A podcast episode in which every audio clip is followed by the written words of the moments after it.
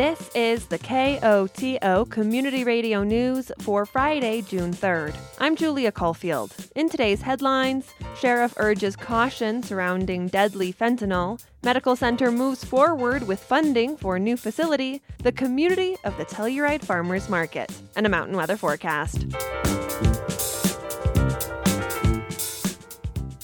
The San Miguel County Sheriff's Office is urging the community to take extreme caution regarding fentanyl pills potentially circulating in the county.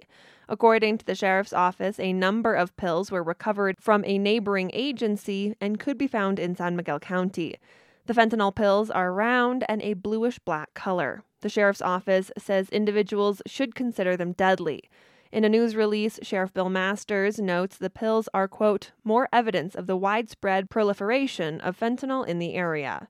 If individuals see any of the pills, the sheriff's office cautions them against touching the pills and asks them to call Sheriff's Dispatch immediately at 970 728 1911. You may remain anonymous. The Telluride Regional Medical Center recently took a major step forward when it comes to building a new, larger medical center. We've been working on trying to uh, find the land and work towards a new facility for going on nearly 10 years now.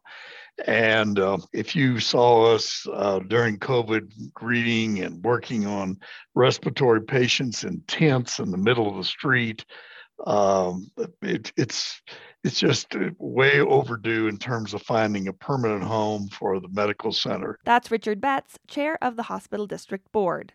Several years ago, the Med Center began working with Genesee Properties to secure land for a new medical center at Society Turn near Lawson.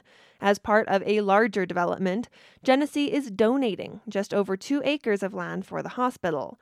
Developers are in the process of getting the necessary approvals from San Miguel County to build on the land, but of course, simply having land doesn't make a med center. Like it or not, money is a key ingredient as well. And this spring, the hospital district went to voters asking for the ability to go into debt to finance building the new med center. Betts notes, of course, the hospital district will work on a philanthropic capital campaign. But what we needed to do is we needed to ensure that if we needed to borrow money and hope we we as a special district in the state of Colorado need to have permission from the voters to go into multi-year debt. So the ballot issue was an issue that we could use the existing mill levy that, that we already have from the voters that have been approved from the voters over many years. And I will say this community has been very supportive of the medical center over many years. I want to thank them for that. But using those revenues to offset any debt service for multi year debt we could, if needed to go into debt, we had the authority to do so. While a ballot measure asking to go into debt isn't necessarily the flashiest topic, Beverly Schulman, CEO of the medical center, says it speaks to the community support for a new hospital. One of the real advantages of just having the the ability to take on debt is that you know many small rural communities if they don't have an opportunity or they can't even afford to pay the debt payments and they have to raise money. It can take years and years. In this community, uh, that you know, we we've got both generous donors and we've also got the ability to take out debt if we need to. So I think it's a real win-win, very, very exciting situation that not all communities enjoy. She says once the med center is built, it will provide new services and also allow residents to stay closer to home. But some of the new services that we're looking at are things that you really shouldn't have to travel an hour and a half to get, like mammography, uh, bone density scanning, those kinds of things. And the hospital will have either four or five beds. It's it's not big, but if somebody comes into the emergency room, for example, Instead of sending them for an overnight stay in Montrose, we can keep them in the facility. Again, closer to home. We can also keep patients a couple of days if they have a surgical procedure or are just sick. So we we're really focused on making the services available that that you would expect not to have to travel for in most most towns and cities. Schulman says the hospital district anticipates construction of the new hospital will require around $65 million. The district hopes the hospital can open at the beginning of 2025. It's a cool, overcast morning, but summer is still in the air. We had people here before 10:30 waiting anxiously in line to start buying stuff. That's Julia Levine, manager of the Telluride Farmers Market. Friday kicked off the first market of the season, and Levine says this year is bigger and better than ever, with over 40 booths throughout the summer. You'll see some new farmers and food vendors and some other artisans that are going to be around, and we're going to have some music and just doing a lot of fun stuff. Really exciting to be a part of the community and add to what we're already doing as a town. Vendors coming from across the region pack South Oak Street, providing food and art, balms, and wine. To get a whistle stop hype fest for all the market has to offer, you just need to stop by Tim's Naturals, where Jenna Chikansky and Ellen Eleven highlight their favorites of the season. I'm excited about all the new vendors at the farmers market this year. I'm really excited that Babsy has her Glonsky down at the other end of the market. I wish she was my neighbor, but at least I know I can go down there and get her delicious ghee. I'm a little concerned about being across the road from Thornycroft, though, because their baked goods are so good and I have no self control. Although Chikansky's number one favorite of the market isn't actually the booths at all. It's also great to see everybody's dogs. That's my favorite part of the farmer's market. Down at Babsy Glansnig's ghee stand, she's moving through the market one jar of ghee at a time. Ghee is not butter, but it is made from butter. I get really good butter from Colorado. It's actually from the Front Range. Um, and uh, you, you basically, through a co- cooking process, you purify it. And so there's a separation that goes on, and what ghee is is basically the pure fat from the butter. Yeah, and then you put it in jars, and then you put it on everything that you ingest. This is Glansnig's second year at the farmer's market, although this year she's graduated to her own booth.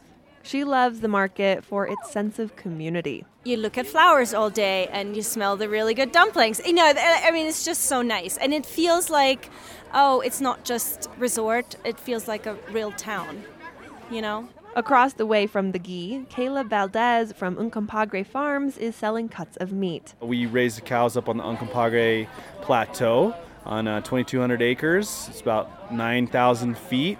And we sell 100% grass fed beef. So they are finished on grass, out on pasture. And um, yeah, direct from the rancher to the consumer. Telluride is one of four markets for Uncompahgre Farms this year.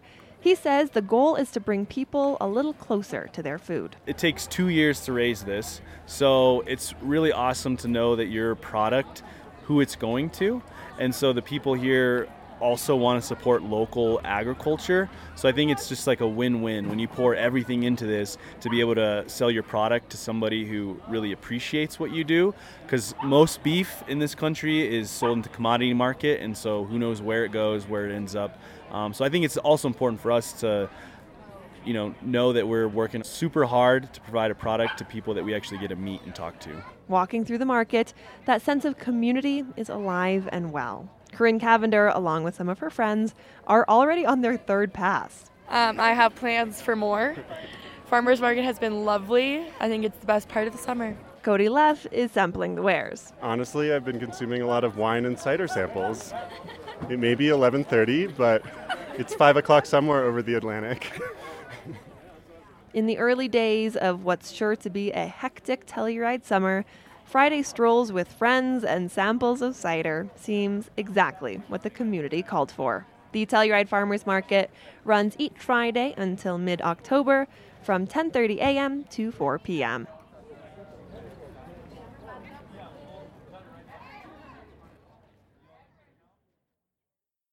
Up, up, and away. The 38th Telluride Balloon Festival takes to the skies this weekend. Saturday morning, weather permitting, balloons will take off from Town Park starting around 6 a.m. And we have 15 balloons who will go through pilot briefing and depending on the helium balloon and the direction of wind, hopefully we have just a little bit. Uh, they will, uh, at their own discretion, uh, start inflating to the delight of all the spectators. Lots of photo opportunities. That's Marilyn Branch, organizer of the Balloon Festival. Those balloons will float across Telluride in a magical display of color and wonder. The same process will take place on Sunday. And I do need to put in a big plug for the uh, High School Breast Cancer Awareness Club. They are going to be selling coffee and muffins and donuts, all from Baked in Telluride, as a fundraiser for their club. And I'm hoping people will support them. But for those not awake at the wee hours of six in the morning, fear not. The much anticipated balloon glow will take place on Saturday evening. People are always amazed when they can be up close and personal to see how a balloon is put together, how it's inflated, how it becomes comes from this little small bag into this great big huge five story building, so to speak. I mean, uh, that is the biggest surprise. And when you can talk to the pilots, uh, so many people on the glow will uh, walk up to the pilots and talk to them and ask if their kids can get in the basket so they can take a picture, which they're always open to doing. So it takes away the mystery when people can get up so close and chat with the people that are actually making the balloons glow and making them go up and down. The balloon glow will take place on Main Street starting around 7:45 p.m. on Saturday, June 4th. As summer festivals come back this year in full swing, one will be missing. The Telluride Wine Festival recently announced it is canceling the 2022 festival. In a letter to the community, organizers say they are in the process of selling the festival, and with only one month to spare, there isn't enough time to produce the festival to its historic standard. According to the Wine Festival, it has been in negotiations with potential buyers since fall 2021. Hundreds of conservatives from across the country are gathering in Aurora on Friday for a two day summit. Organizers say the Western Conservative Summit is the biggest annual meeting of Republicans west of the Mississippi. Several Colorado Republicans running for statewide office are giving speeches, along with national figures, including Sarah Huckabee Sanders. She served as press secretary for former President Trump. Governor Jared Polis made history two years ago at the event when he became the first Democrat to give a speech. Governor Jared Polis is signing dozens of bills into law this week. As KOTO Scott Franz reports, he stopped in Louisville to approve measures to help victims of natural disasters, like the Marshall Fire. One law forces insurance companies to pay more money up front to residents whose homes are destroyed by fires. Residents will also no longer be required to show a detailed list of the things they lost to get their first payouts. Representative Judy Amabile of Boulder sponsored the measure. She says some insurance companies were reimbursing homeowners less than 40% of their claims. And then most of them walked away because it was so hard to complete those inventories. And that isn't right. The new insurance requirements take effect in August. Polis signed another law to spend $20 million on fire prevention projects. I'm Scott Franz at the state capitol. Leaders from the Navajo Nation, the federal government, and the state of Utah signed a water rights agreement on Friday. KSJD's Lucas Brady Woods reports. The agreement is called the Navajo Utah Water Rights Settlement, and it affirms the Navajo Nation's right to use more than 81,000 acre feet of water annually from the San Juan River. The agreement also includes $200 million from the federal government and $8 million from the state of Utah for funding water infrastructure on the reservation. The Water Rights Agreement was approved by Congress in 2020.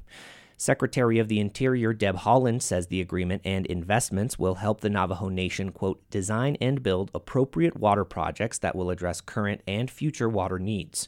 Nearly half of the households in the Utah portion of the Navajo Nation do not have indoor plumbing. The federal funding included in the agreement is being provided through the bipartisan infrastructure law. It's part of the $2.5 billion Indian Water Rights Settlement Completion Fund, which aims to help deliver long promised water resources to tribes. For Rocky Mountain Community Radio, I'm Lucas Brady Woods in Cortez, Colorado.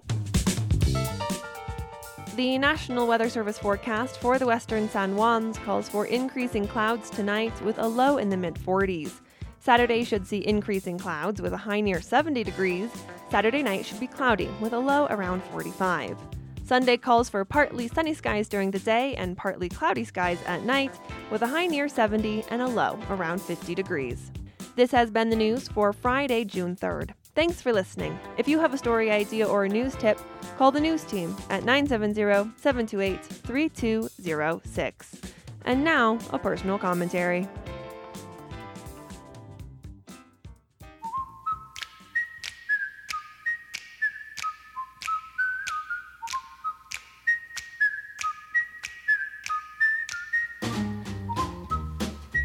Hey Telluride, the Elks Lodge is having Huck Finn and Becky Thatcher Day this year, Saturday, June 4th, at the Kids Pond at Town Park.